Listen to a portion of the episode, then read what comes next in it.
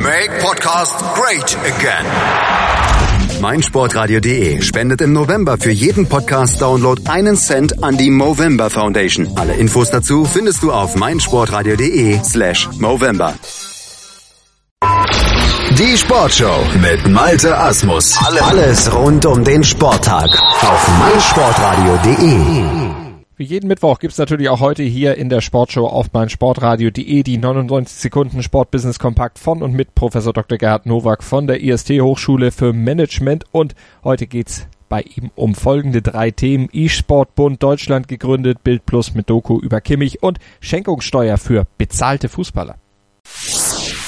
Am letzten Sonntag wurde in Frankfurt der E-Sport Bund Deutschland ESBD gegründet.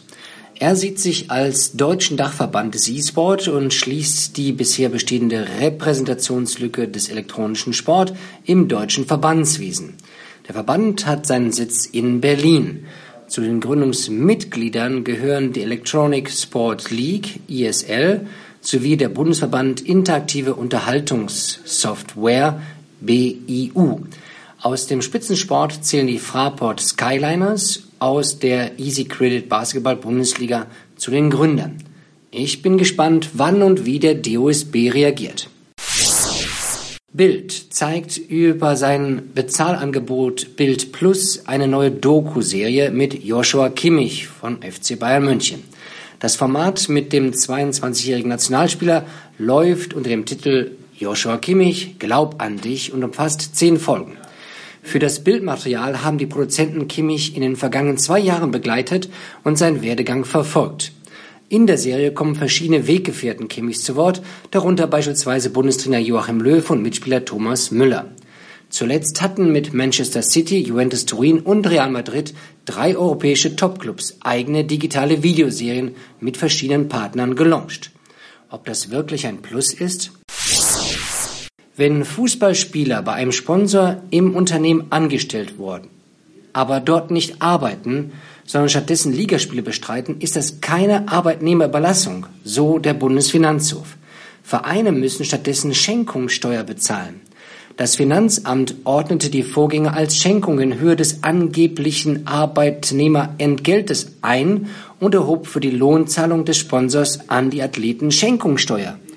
Eine Lawine kommt ins Rollen. Das waren sie wieder, die 99 Sekunden Sportbusiness Kompakt von und mit Professor Dr. Gerhard Nowak von der IST Hochschule für Management. Mehr davon gibt es immer mittwochs hier bei uns auf meinsportradio.de und natürlich als Podcast zum Download bei uns auf der Webseite, bei iTunes oder mit unserer Mobil-App für iOS und Android. Ganz bequem von unterwegs.